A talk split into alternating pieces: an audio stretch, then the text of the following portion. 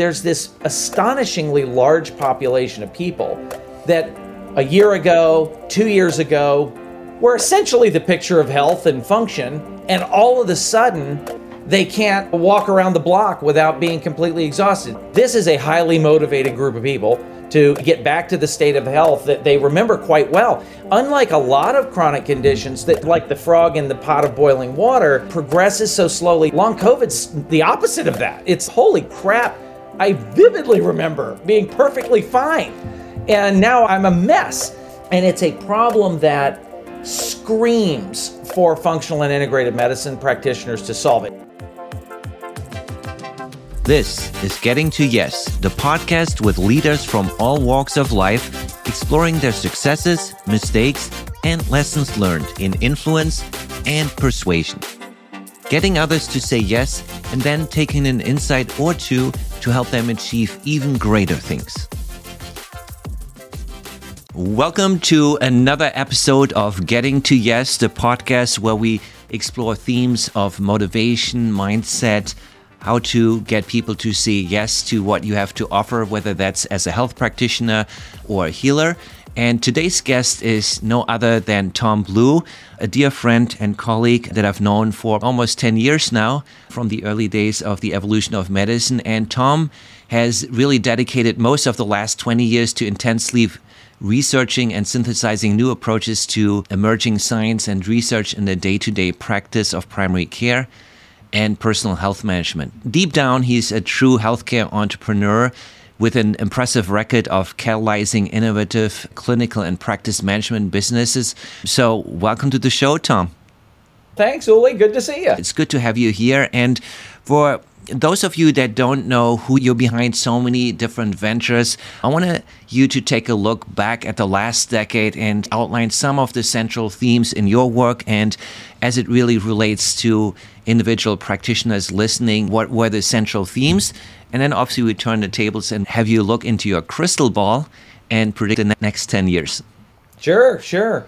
Gosh, so thinking backwards and working forward, I got started into this whole endeavor by way of setting up concierge medical practices all the way back in 2001, the first one in Virginia. Then I went on to take on responsibility for the Trade Association of Concierge Medicine for eight or nine years. In the course of that, the thing that I really shaped the work that I do from that launching pad was the need to discover value propositions that would compel a person to want to invest in their health care above and beyond paying for their health insurance and copays mm-hmm. and deductibles. And if you think back to 2001, starting from dead scratch a concierge medical practice. But this is a time when a copay was 10 or 20 dollars. There was no high deductible plan. There was no particular shortage of primary care doctors, so the wait times to get to see them wasn't terribly problematic for people. And it was a bit of a desperate search for what can you do different to make a rational person want to invest in their health. And just by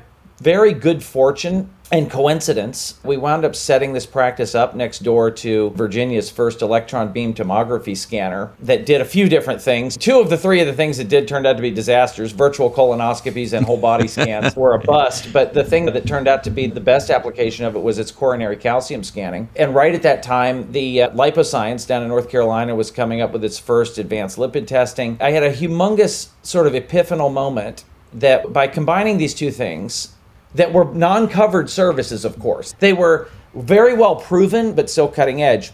By combining those two things with a doctor that had time to learn about them and time with patients to put these technologies to work, and adding to it a patient willing to pay a bit extra for non covered services, you could create effective what amounts to a medical time machine.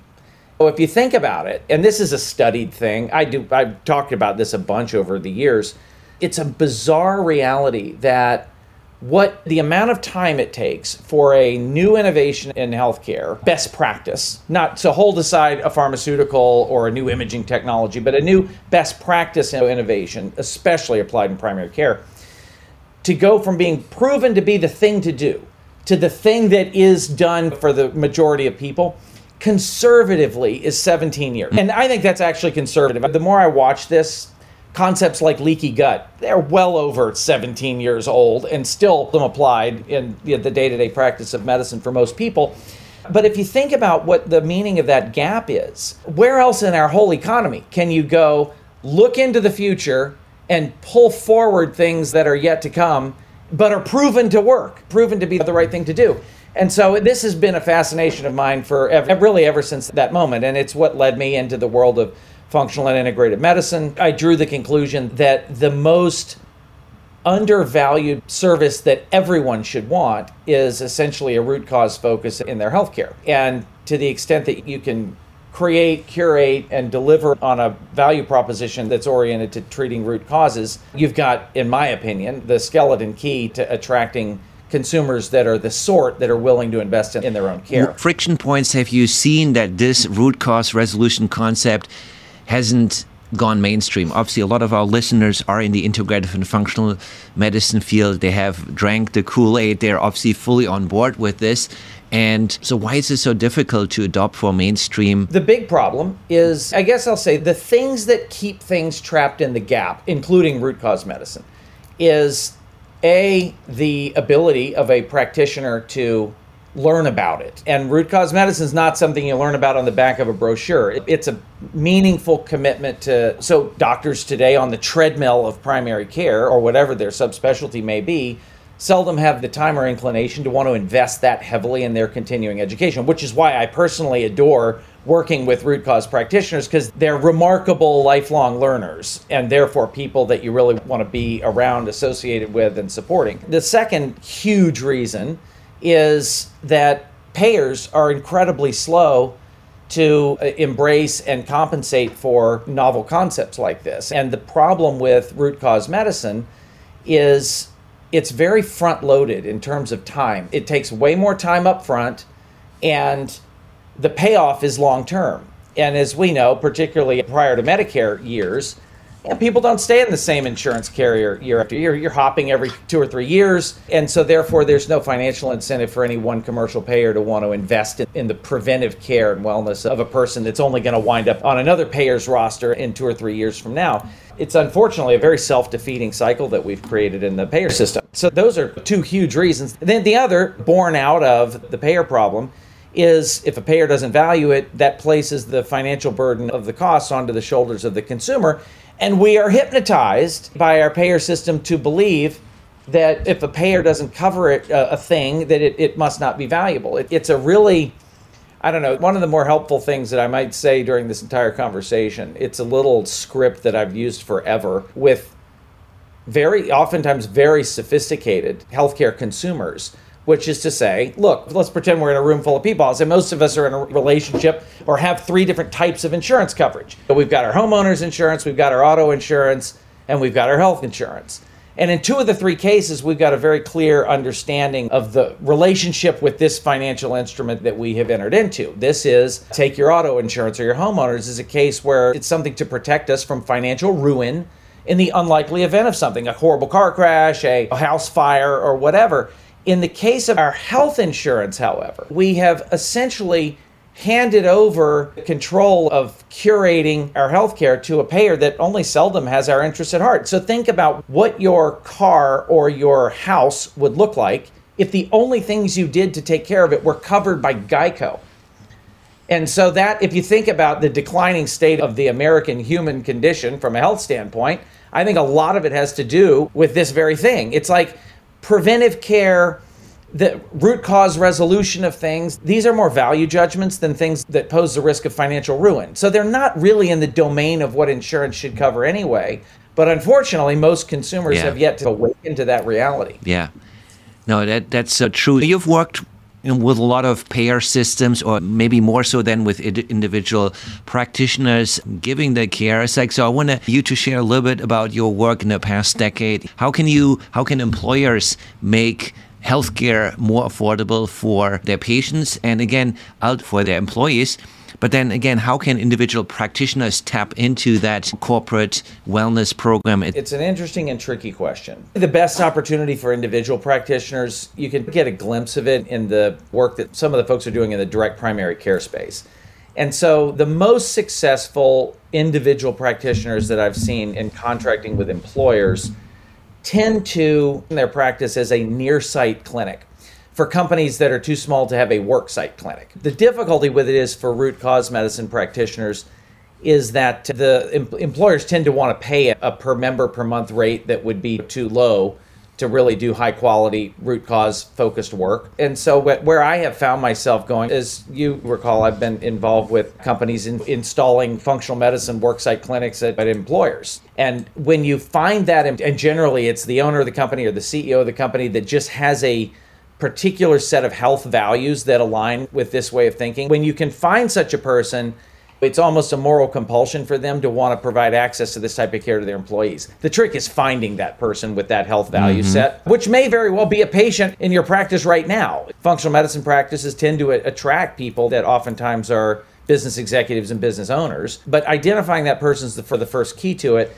The second thing I found is there's a general, I think it's a general principle that to increase the value of root cause medicine, you narrow the focus of who you're targeting with it. So when you go to provide root cause medicine to an entire population, a whole workforce, let's say, you have to remember that in any given year, half of a working population incurs basically no health claims. And so anything extra you're spending in that year is added cost for half the population. On the other hand, the distribution of costs, of course, across that population is not at all linear. It's very clustered towards the sickest 5 or 10% of the population that have multiple chronic conditions and really fit the profile of a functional medicine patient. And so, if you accept that about 75% of healthcare costs in a given year are consumed by 10 or so percent of the 10, maybe 20% of the population, okay, now there's where the ROI is. And so if you look at okay, what's going on with that with that sicker multi-chronic population, that's the sweet spot of root cause medicine practitioners. And to the extent you can design services that address the needs of even subsets of that group, the autoimmune category is one that's obviously a really humongous, consistent high claimant group. Yeah. Then you've got a value proposition that's quite special. And the way that you sell it is as a bundled program. Because you can't get the employer or the payer to just reimburse in an uncapped way for this type of care, at least in my experience. I haven't cracked the code on how to do that. But if you can solve that problem, as root cause practitioners can, packaging it as a bundle program in the same way that you would to a consumer, really. It becomes a package that people can buy and a value proposition. They want to buy the outcome, and that's a great way of doing it. If we're zooming back out and just now disconnecting from the payer system, saying, so for individual practice owners, for health practitioners, what is currently the power play that if you said, I'm fresh out of medical school, I have some integrative medicine training. Would mm-hmm. you say are of smart ideas launch this type of practice versus that type of practice? Putting you on the spot here. It's an interesting question. My first thought actually brings about a concern that I have really about the replenishing of the root cause medicine practitioner universe with young, fresh out of medical school grads, because unfortunately today it's a pretty odd person that would finish medical school and conclude that the thing to do with a mountain of loans is to hang up a shingle and start an independent practice. So I'm not even sure how often that happens, unfortunately, anymore. But if in that unique case, one of the things I would actually consider doing is when you look at the private pay medical practices out there, many of them, the early concierge practices are owned by doctors that are actually getting ready to retire and are seeking a successor to apprentice in the practice and then take the thing over, ideally for for some compensation to that practice owner. And that I would look a lot for practices that where the owners I get calls a bunch about this actually from concierge physicians that are they're looking to, they're they're just at an age where they're looking to retire. And so that would be one thing. If I were designing a service offering, I would specialize in something.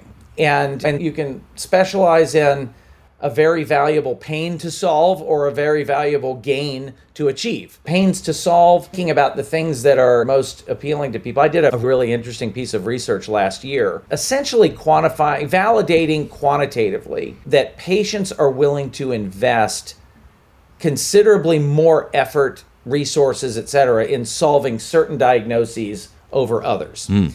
And I ended up calling the number that was assigned to these diagnoses. I did 15 diagnoses. I call it the disease activation index. This is something I, I did with And Health. And so what we discovered was that at the very low end of the disease activation continuum are conditions I actually plugged in hypercholesterolemia and, hypertension is too cert, was certain those would be very low. Turns out they were, followed by type 2 diabetes, interestingly enough. And it ramps all the way up to a peak of lupus, IBD, psoriatic arthritis, rheumatoid arthritis at the, at the very top end. And if you're solving pains, you want to solve a pain that people are willing to invest effort in. And uh, unfortunately for employers, most of their disease reversal investments have been in dealing with blood sugar dysregulation, prediabetes, and diabetes. And what they come away with is, oh gosh, nobody cares about their health because they don't engage in our diabetes program. It turns out it's just not a condition people are highly activated to to go above and beyond in solving. If they were targeting mm-hmm. things that were at the higher end of that list, they would. So I would say if you're wanting to solve pains, focus on conditions that are painful and where the healthcare system leaves people wanting more. And autoimmune conditions, I think, are great. Migraine headaches are another one. Long COVID is going to be another where it's like people are that's we should talk actually about yeah. That, let's about go that. into that. The on the gain side, look at the explosion of longevity. Look at the explosion of bioidentical hormone replacement therapy. There's some gains. I guess the BHRT would be, or yeah, the hormone replacement therapy would be in the kind of pain and gain category, really. But those are areas that are pretty cool. Awesome. Yeah, so let's just loop back to this whole discussion around long COVID because I'm interested yeah. in it. And again, that's a daily reminder where people knew two years ago I didn't have it, and now I do deal with it each and every day. What does this mean yep. for practitioners as an opportunity? So here's the thing. The it's the, the root cause medicine community react to COVID since the very beginning has been a really interesting thing. The market for COVID related stuff moves so fast that that it's hard to seize upon. And so acute COVID, no one wants to think about it anymore for a great reason. But as you just said, there's this astonishingly large population of people that a year ago, two years ago, were essentially the picture of health and function. And all of a sudden, they can't walk around the block without being completely exhausted. They can't remember where they parked their car, why they're at the store, they can't find words to complete sentences. It's like they're actually remarkably debilitated, some of them completely unable to work. And so this is a highly motivated group of people to get back to the state of health that they remember quite well. Unlike a lot of chronic conditions that, like the frog in the pot of boiling water, progresses so slowly you're constantly recalibrating what normal is and you forget how good you used to feel. Long COVID's the opposite of that. It's holy crap. I vividly remember being perfectly fine. And now I'm a mess.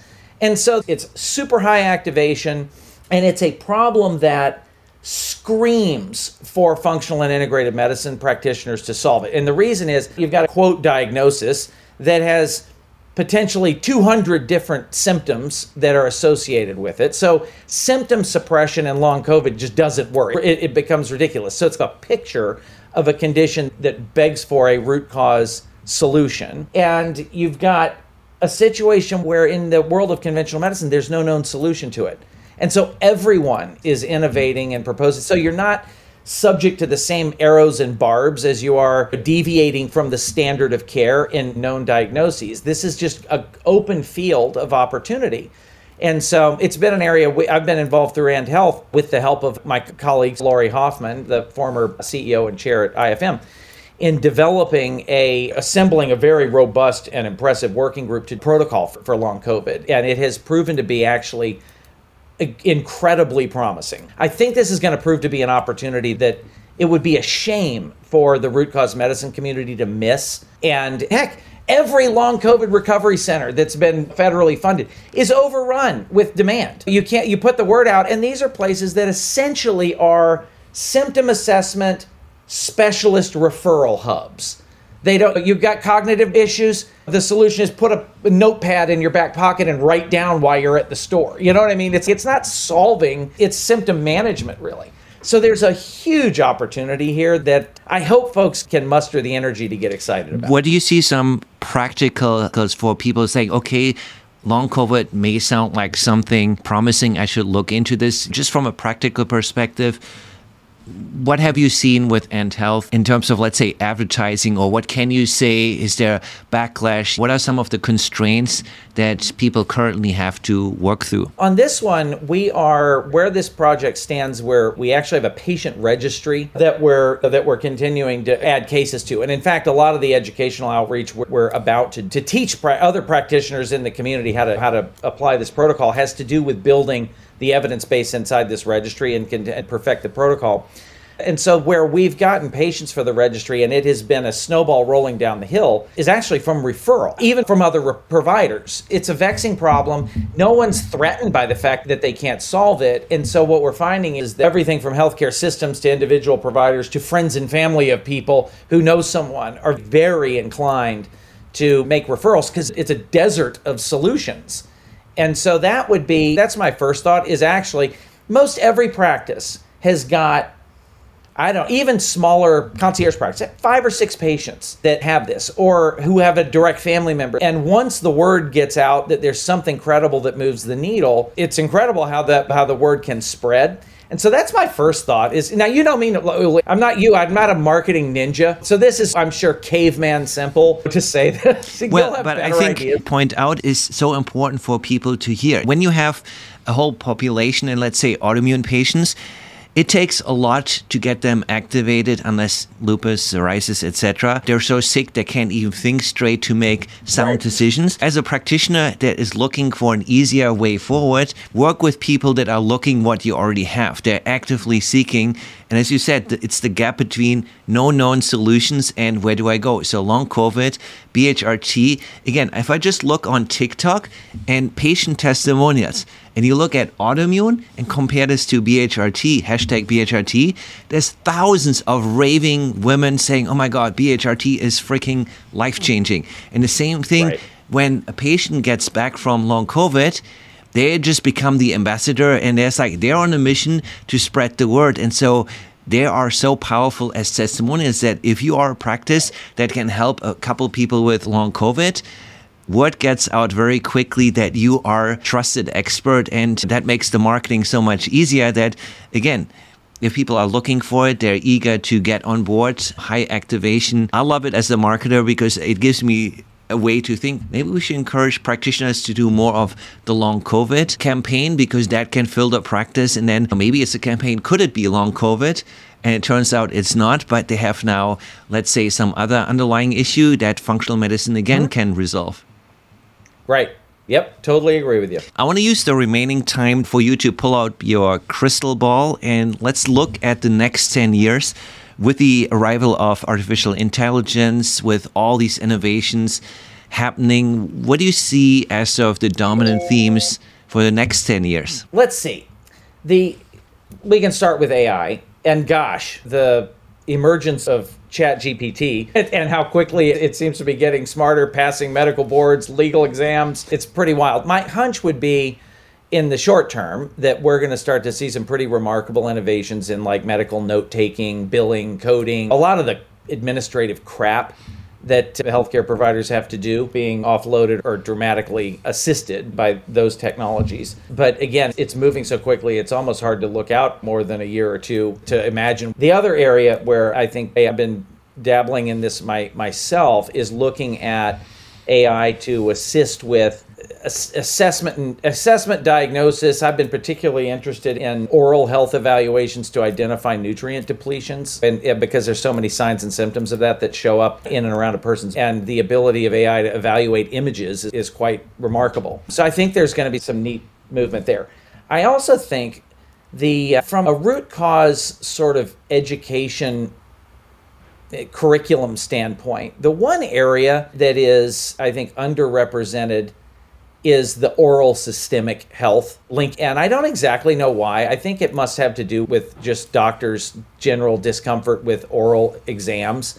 But when you look at the overwhelming amount of evidence make it very clear that the health of your mouth gums etc has a lot to do with your dementia risk heart attack stroke risk etc possibly autoimmune risk digestive health. It's just it's i think this is something that we're going to start to emerge. It's been a budding field but this year at the annual international conference for ifm there'll be a session on oral systemic health and i just have a hunch that we're going to get somewhere on that. The, uh, the, the lab tests are so easy and affordable, simple salivary diagnostics to look at oral pathogens that many products can help with. I just think we're going to see it. Designs for Health is starting to introduce an oral health line. Think uh, Biocidin and their oral health line. We've got some pretty cool products emerging in our space for this. So I think that's going to be something that we see. I freaking love devices and sensors. And the power of those things is remarkable. My favorites are, are continuous glucose monitors and, the, and probably the Aura Ring. I'm wearing but one right now. I, there you go. I, I will say, I think we're probably a matter of months out for before the uh, the FDA clears a European technology for continuous blood pressure monitoring using light as opposed to a cuff that squeezes. And I think that's going to be another one that forms the basis of some really great potential programs that uh, can be built and implemented by practitioners. The trick continues to be the gathering of the data, and we've got hubs to do that now. Things like Heads Up Health. And then having someone on the staff that operates mission control. I think of the whole NASA astronaut thing, of the astronauts out on the space station and NASA's like, oh, you know, Uli, your, your heart rate's up, take some deep breaths. They're watching all, all your metrics that you're broadcasting out of your body. And there's a potential for practices to function this way. The trick is to manage the burden of it so that there's value and at an efficient, in an efficient way of delivering. And and it's a new domain and i'm continually watching for folks that are doing it well and but i think it's a huge opportunity and when you can do it well the we're seeing this with And Health as an example. For the autoimmune cases that we deal with, we actually issue aura rings as part of the bundle. And what you discover is that, number one, it's quite remarkable to a patient. You've had a couple days in a row where your HRV plummeted, and psychically, the coach or provider will reach out and be like, hey, just check and see if you're feeling all right. Holy crap, I'm not feeling all right. And how the heck did you know this? It's a wild bit of psychic reading that's quite impressive. The second thing that I've noticed is, if you think about it, for most of us, the only way we have to quantify health in our historically has been our bathroom scale, which is generally a bad news generator that no one wants to. It's mm-hmm. a crappy way mm-hmm. of metricizing health. Now that we have tools like an Aura Ring and what have you, you've got this high resolution kind of continuous picture that's evolving of your health in many different dimensions, and there's good news to be found in it and you invest some effort and do the prolonged fasting mimicking diet. Maybe you're a bit hungry, but my gosh, you wake up the next day and you can see your body just came to life. You slept better, your HRV went up, your heart rate went down, and it's a motivational source to show you hey, there's a huge connection between what I do and how my body reacts that we've never had access to before. So, looking at it as a source of motivation, a new source of outcomes to show people the yeah. value of the program you're at, there's just a ton of great reasons to make use of this data. And I've got to believe that we're going to start to see that become very common practice over the next yeah. few years. I totally agree with this. I'm obviously using these technologies too. And my wife says, man, I wish every patient would have at least one glucose monitor a year. That thing is freaking making the light bulbs go off. Have an aura ring and these continuous monitoring devices do way more to modify patients' health behaviors than any other yes. prescription you could do.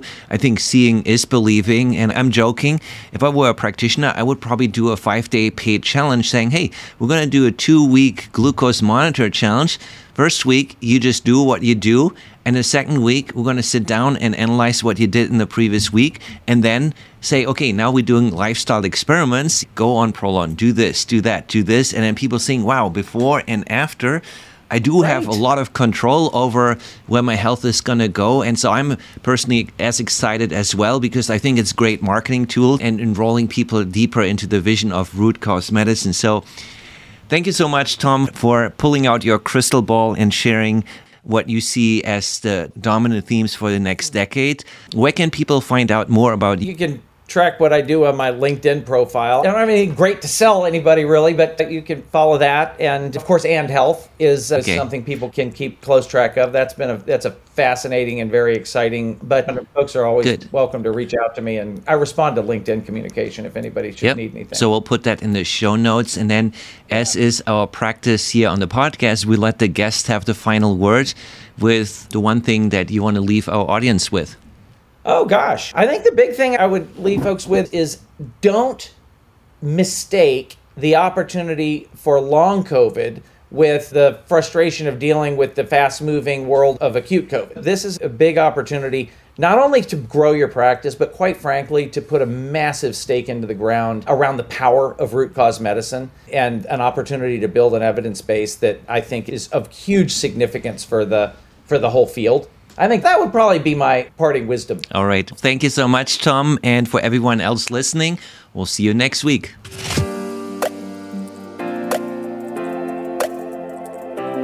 I believe mastering persuasion is one of the most essential skills in life, and certainly in business, because nothing ever happens without a yes. Yet we can only effectively influence other people's decisions when we truly understand how the brain makes those decisions. Once you master the decision making formula, your message becomes ever more clear and influential.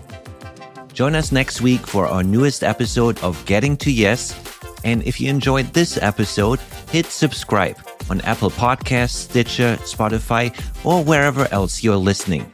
And feel free to share it with colleagues and friends. I'm your host, Uli Iserloh. See you next week.